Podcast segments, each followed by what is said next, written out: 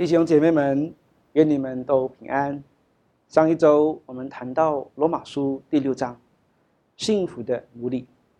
我们因着亚当的罪，我们成了罪的奴隶。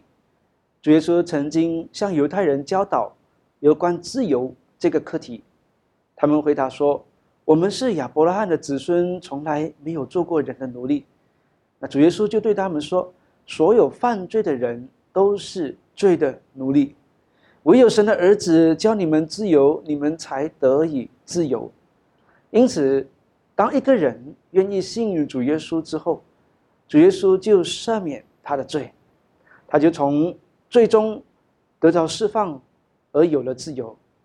啊，因着主耶稣的赦免和爱，他人也会自愿的顺服在神的话语之下，于是他就有了新的主人，那就是他的上帝。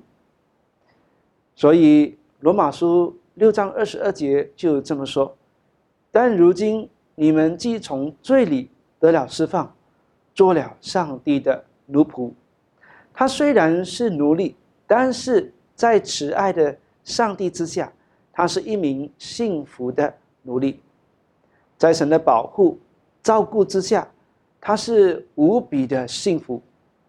在罗马书第六章，保罗是用奴隶。”来比喻我们的身份，但是在第八章，保罗就说：“保罗就说我们在圣灵的引导之下，我们呼叫阿巴父，因此我们是神的儿女了。”在第六章和第八章之间还有第七章，我们必须先了解第六章有关奴隶的比喻，以及了解第七章脱离律法的必要，我们才能够进入第八章所说的神的儿女的身份。和生活，那今天我们就来谈谈第七章。这一章将谈谈律法的课题。我把今天要谈的主题命名为“一个女人两名丈夫”。啊，让我们来听听这是怎么一回事。我们先来读今天的经文，《罗马书》第七章的经文。第一节，弟兄们。我对你们这些明白律法的人说：你们岂不知道律法约束人是在他活着的时候吗？就如女人有了丈夫，丈夫还活着，她就被律法约束；丈夫若死了，她就从丈夫的律法中解脱了。所以丈夫还活着，她若跟了别的男人，就叫淫妇；丈夫若死了，她就脱离了律法。虽然跟了别的男人，也不是淫妇。我的弟兄们，这样说来，你们借着基督的身体对律法也是死的，使你们归于另一位，就是归于那从死人中复活的，我要使我们结果子的上帝。我要使我们结果子给上帝，因为我们属肉体的时候，那因律法而生犯罪的欲望在我们肢体中发动。以致结出死亡的果子，但如今我们既然在捆绑我们的律法上死了，就从律法中解脱，使我们服侍主，要按着圣灵的新样，不按着一魂的旧样。这样我们要怎么说呢？律法是罪吗？绝对不是。但是若不是借着律法，我就不知何为罪；若不是律法说不可贪心，我就不知。何为贪心？然而罪趁着机会，借着诫命，使各样的贪心在我里头发动。因为没有律法，罪是死的。以前没有律法的时候，我是活的；但是诫命来到，罪活起来，我就死了。那本该叫人活的诫命，反而叫我死，因为罪趁着机会，借着诫命诱惑我。并且借着诫命杀了我，这样看来，律法是圣的，诫命也是圣的、义的、善的。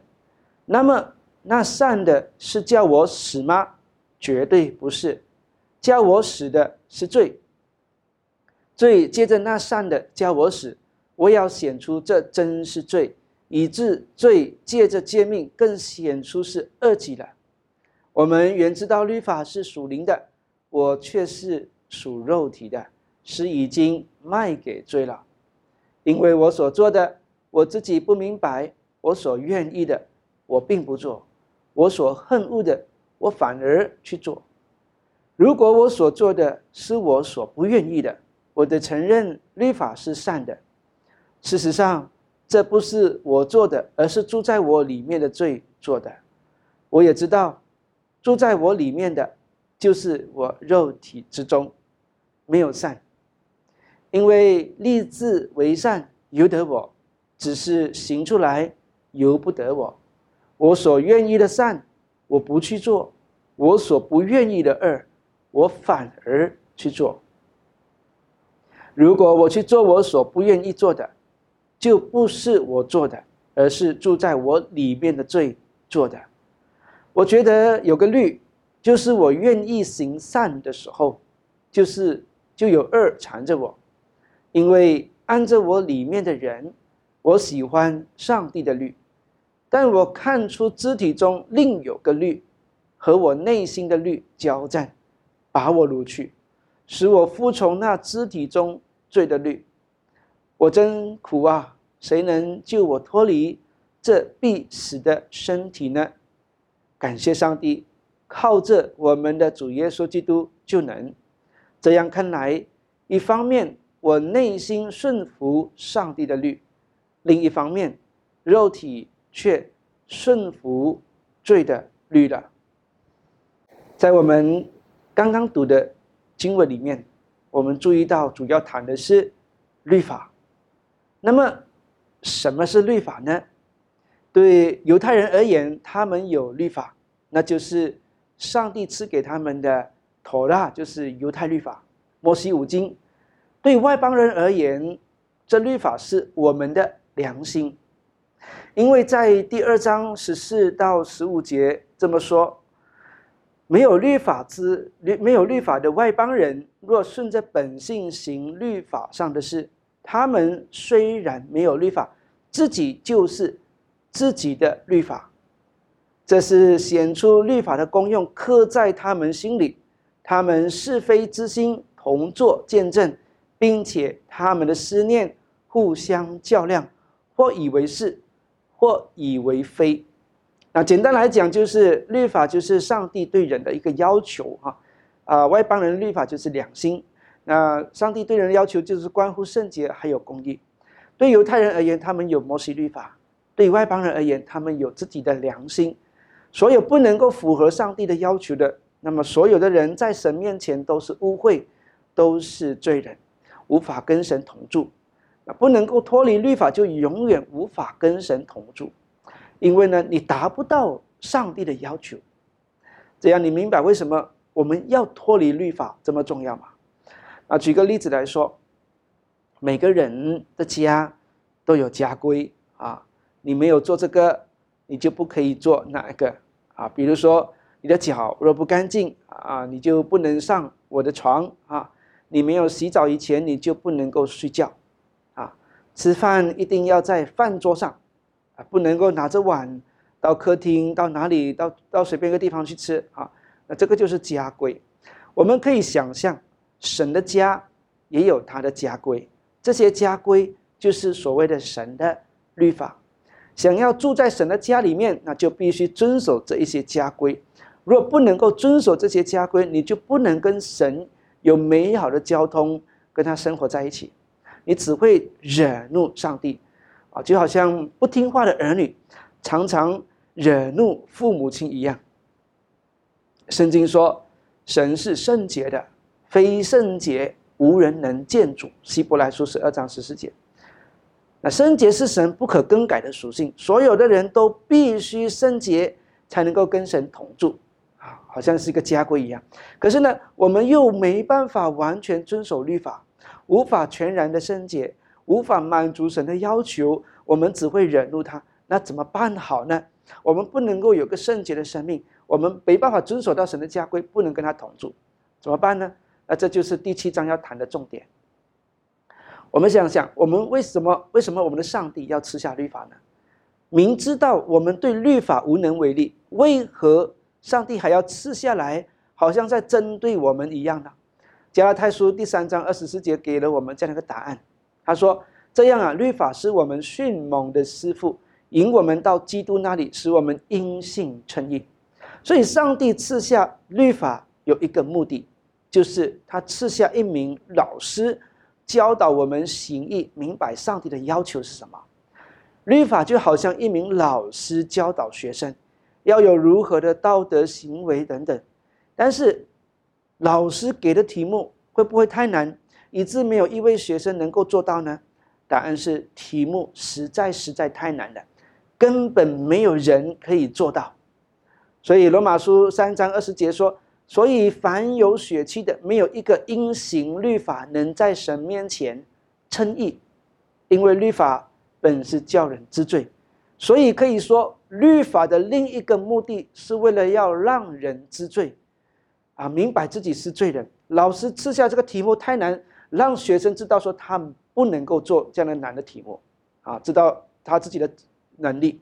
如果上帝不赐下律法，人就不知道什么是罪，也不知道自己是罪人。但是赐下了律法以后呢，人就知道自己的行为是恶的，啊，是神所不喜悦的。呃，同时人也不能够用自己的行为，啊，来达到神的目的，啊，也不能为自己的行为强辩，需要啊，每个人都需要为自己的行为来负责。这样第七节说这样。我们要怎么说呢？律法是罪吗？绝对不是。但是若不是借着律法，我们就不知何为罪。若不是律法说不可贪心，我不就我就不知何为贪心。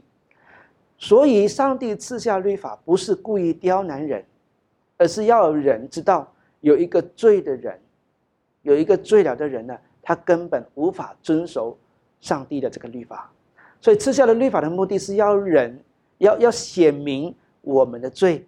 并知道我们自己需要有一位救主，诫命是好的，罪是邪恶的。有诫命就能够显出我们的罪，那没有揭命的时候，罪就无法显出显出来。所以第八节说：“然而罪借着机会，借着诫罪趁着揭命，趁着机会借着诫命，使各样的贪心在我里头发动。因为没有律法，罪是死的。所以律法是显明我们的罪。”啊，这是他的目的。尼托生讲了一个很好的一个比喻啊，那我就借用他的比喻来讲啊。他说：假若他，假若你家中有一名工人，他是笨手笨脚的，而你不知道，当他安安静静的坐在家里，什么也不做的时候，你也不知道他的办事能力。可是如果他一天到晚坐在那一边，什么也不做的话，你就等于白请了这位工人。所以呢，有一天你就对他说：来吧。起来做一点事，抹地、打扫、洗碗碟，啊，他听见了命令呢，他就起来做事。他一起来，哎呀，就勾到椅子，自己绊倒了。他爬起身来，哎呀，又撞到上面的这个桌子，又撞到头了。拿着碗碟进厨房去洗的时候，哎呀，一进厨房就滑倒，碗碟也打破了。他每一做一件事情，就会显出他是一个啊笨手笨脚的人，就会给自己制造麻烦的人。那如果你不对他发命令，他的笨手笨脚呢就不会显出来。但是，一命令他做事，哎，麻烦就来了。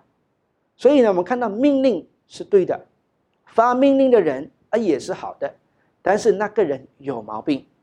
虽然他坐着不动的时候和做事的时候，同样是一个笨手笨脚的人啊，他无论动或者不动，在他本质里面有一指就是一个啊笨手笨脚的人。啊，手脚不协调啊！但是在你吩咐他做事的时候呢，他的笨相才会显明出来。不不不命令他，哎，他就不显不出来。啊，我们生出来就是罪人。如果神不要我们做什么，似乎一切都很好。但是当他对我们有要求的时候，也就是所谓的律法诫命，我们就得着这个机会，把我们的罪啊大大的表现一番。所以律法使我们的软弱显明出来。你若让我坐着不动，哎，我似乎都很好。但是当你要我做一点什么时候呢？我一定会把那件事情搞砸。如果你再命令我做第二件事情，我也一定会再搞砸。当圣洁的律法应用在一个罪人身上的时候，他的罪便充分的表现了出来。所以，神将律法赐给我们，绝不是要我们去遵守。乃是要我们去触犯的。律法乃是为着铺露我们的真实性质而赐下的。律法有错吗？没错啊。吃律法的人是坏人吗？也不是，是那一个人的问题。他的本质使他无法无法遵守命令。罪人的问题就是在此：当他面对律法的时候，他毫无能力。那怎么办好呢？我们无法完成律法的完完成律法的要求。我们怎么样跟神同住呢？啊，以下就是讲到要怎么样脱离这个律法的捆绑，就是罗马书第七章的重点。罗马书第六章用一幅图画告诉我们脱离罪，就是主人跟仆人的一个比喻啊。那第七章前面的三节是用另外一个图画告诉我们人跟律法的关系，就好像丈夫和妻子一样。可是你注意看，在第七章第四节的时候，又讲到了另一个男人的出现。那保罗画的这一个图画里面呢，可以看成这个女人，她有两个男人的一个追求啊，一个比喻哈，这是一个比喻。她有两个男人追求，这两个男人都是好人。她选择嫁给了第一个男人，这个男人叫做律法，她嫁给了他，跟他生活在一起。这个男人对她有许许多多的要求。第一个要求，每一个要求都是好的，那个丈夫也很好，那每个要求都是好的，是极端的，是严格的啊。可是这个女人是笨手笨脚的人，因此呢，她做不到她丈夫对她的要求，她跟她生活在一起，好像事事与她作对一样，不是丈夫的要求不对，是她达不到丈夫的要求，所以她就活在痛苦之中，常常想着。如果她能够脱离这一种苦境就好了。问题是，婚约是一生一世，啊，除非丈夫死了，她就能够嫁给另外一个男人，否则就是永远跟他生活在一起。啊，如果她嫁给另外一个男人还没有离婚，啊，那个男人还没有死，那就是犯奸淫。所以主耶稣说，天地都要废去，律法的一点一画都不能够废去，所以他不能够离，没办法脱离。换句话说，这个男人永远不会死。啊，这个律法是永远在那边。那么这个女人呢，如何从她丈夫手中解脱呢？第二节，就如女人有了丈夫，丈夫还活着，她就被律法约束；若丈夫死了，丈夫若死了，她就从律丈夫的律法中解脱了。但是她的丈夫永远活着，她就永远被律法约束着，这下很惨。如何是好呢？有一个办法，怎么样脱？怎么样脱离这个丈夫啊？这个办法不是就是不是丈夫死，而是妻子自己死。妻子死，那么婚约就失效了，就得以解脱了。可是妻子怎么样死呢？第四节就出现了另一个男人啊，这是脱离律法的一个关键。第七章的转折点就在这里。罗马书第七章第四节，我的弟兄们，这样说来，你们借着基督的身体对律法也是死的。使你们归于另一位，就是归于那从死人中复活的，为要使我们结果子给上帝。方法是什么？方法是借着基督的身体，这是主耶稣道成肉身的目的。他要用人的形象，以一个完全的人为我们死，这样我们世人可以因着他的死，从律法中得到脱离。因为主耶稣是一个完全的人，有人的形象，我们人的罪还有生命都在他里面，他死去，我们的罪和他的生命也一同死去，因为他是一个人，我们在他里面。哥罗西书三章三节，因为你们已经死了，你们的生命与基督一同藏在神里面，因着我们的生命藏在基督里。所以，当主耶稣基督钉十字架的时候，我们也与他同钉十字架；当他死里复活的时候，我们也与他一同复活。我们就有了一个新的生命。罗马书六章五节：我们若在他死的形状上与他联合，也要在他复活的形状上与他联合。律法有废去吗？没有，一点一画都不废去。正如主耶稣所说的，丈夫永远不会死，但是问现在是妻子死了，就脱离了律法，归于新的丈夫，就是为我们复活的主耶稣基督。现在这位新的丈夫也同样是好人啊，他也不降低律法的要求，因为神的公义和圣洁是永不废去的。但他跟第一位丈夫最大的不同是什么呢？他的要求他自己来成全，他发出命令，他自己做成，他也能做成，因为他是完全的人，无罪的人，所以他能够满足律法的要求。第一位丈夫的要求是，要妻子自己去做，那即即便妻子做不到，丈夫也一样严苛，一点也不帮助他的妻子。可是现在第二位丈夫就不一样。他的要求还是一模一样的，但是他自己代替妻子完成律法的要求。主耶稣说：“莫想我来要废掉律法和先知，我来不是要废掉，乃是要成全。”马太福音第五章十七节。这样呢，我们就不需要靠着自己来满足神的要求，即便要，其实也不能，因为我们是怎么样，是一个笨手笨脚的人。现在我们是因着主耶稣基督自己做成了律法的要求，我们可以借着我们的良人，就是我们的主，可以满足神的要求了。不是我们做到了，而是我们的良人，我们的主耶稣办到了。二十四节说，二十四、二十五节，我真苦啊！谁能救我脱离这必死的身体呢？感谢上帝，靠着我们的主耶稣基督就能。靠着主基督，我们就脱离了律法，因为我们和他一同死去了。所以，我们可以靠着我们的肉体去，或者说靠着我们的行为，或者甚至是我们的善行去取悦我们的上帝吗？不能，因为你是笨手笨脚的。你一想要靠着肉体去遵行神的命令，你就输了。你以为？你能够靠着读经、靠着祷告、靠着敬拜做各样的善事，就让神多爱你一点吗？就取悦上帝吗？也不能。你别想要多做这些，多做做多做一些服饰，可以跟上帝谈条件啊！你要知道你是笨手笨脚的人，你做的不好啊！你也不要想多做这些就可以让上帝多回应你的祷告。我不是说这些不好哦。啊，这些都很好，都要做，但是我们别想要靠着自己的努力或者所谓的所谓的宗教的行为、祷告、读经等等来取悦上帝，我们不能，也做不好。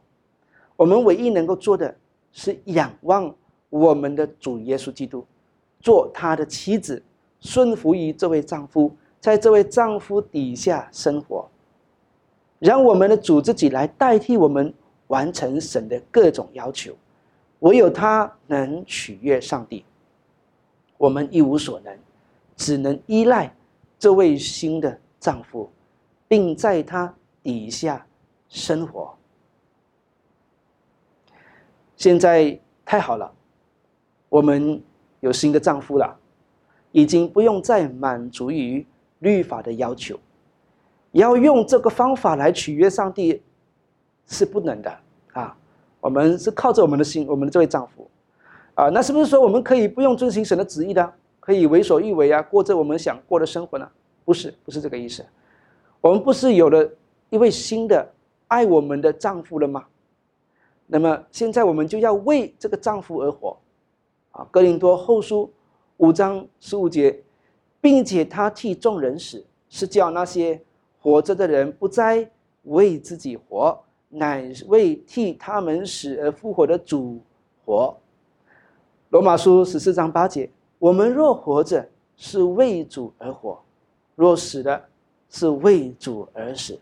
所以，我们或活或死，总是主的人。我们现在有这位那么爱我们的丈夫，为我们成全律法，我们就要完完全全的顺服于主耶稣，为他而活。当你决定要信他以后，你余下的一生都要为他而活，不是为你自己而活，啊！为他而活，是因为爱。我们不再因为命令，靠着自己的努力去活，而是为了爱主耶稣的缘故。他说：“我们要爱我们的仇敌，啊，为敌人祷告。我们要为这些来爱我们仇爱爱我们的主。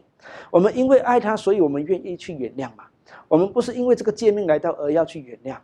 这两者分别是一个靠想要靠着自己的努力去活出来，一个是因为我爱我的主耶稣，我愿意去原谅，啊，我们愿意顺服他而活出来。我愿我们愿意在爱他的能力。”我们在愿意在爱他的底下去活出来，爱是遵守命令的动力，爱也使人甘心乐意。同一个命令，有爱跟没有爱去行，分别很大。在餐馆洗碗和在爱人的家里洗碗，分别大不大？一个是工作，一个是爱。命令都是一样的，可是背后的动力就不一样。律法没有爱，但是我们现在是因为爱。而去遵行主耶稣给我们的这些命令，啊，上帝知道我们是一名笨手笨脚的人，他也知道我们根本没有能力遵守律法，达到他的要求，他就先赐下律法，让我们先看清自己的面目，知道我们自己是笨手笨脚的人，我们才能够去依靠他的他的他的儿子。这律法不是要责备我们。是让我们看清自己，这是第一步。随后，他差遣他的儿子道成肉身来到我们中间，他的儿子能够遵守律法，他来到了，为我们死，让我们认识他的爱，好叫我们在他的爱里面，愿意甘心乐意的嫁给他。这是第二步。第三步，我们认识他的作为，他的爱还不够，我们还需要一个，就是爱的动力。罗马书第五章第五节，盼望不至于羞耻，因为所赐给我们的圣灵，将神的爱浇灌在我们心里。圣灵将神的爱赐给我们，使我们有爱的动力，去爱和他的命令，去爱他和他的命令。在爱的里面，我们才有能力靠着神加给我们的力量去活出来，甚至可以超越律法的要求。比如旧约所说的以牙还牙，可是，在新约里面呢，我们是爱仇敌，为敌人祷告，啊，这个就是超越律法。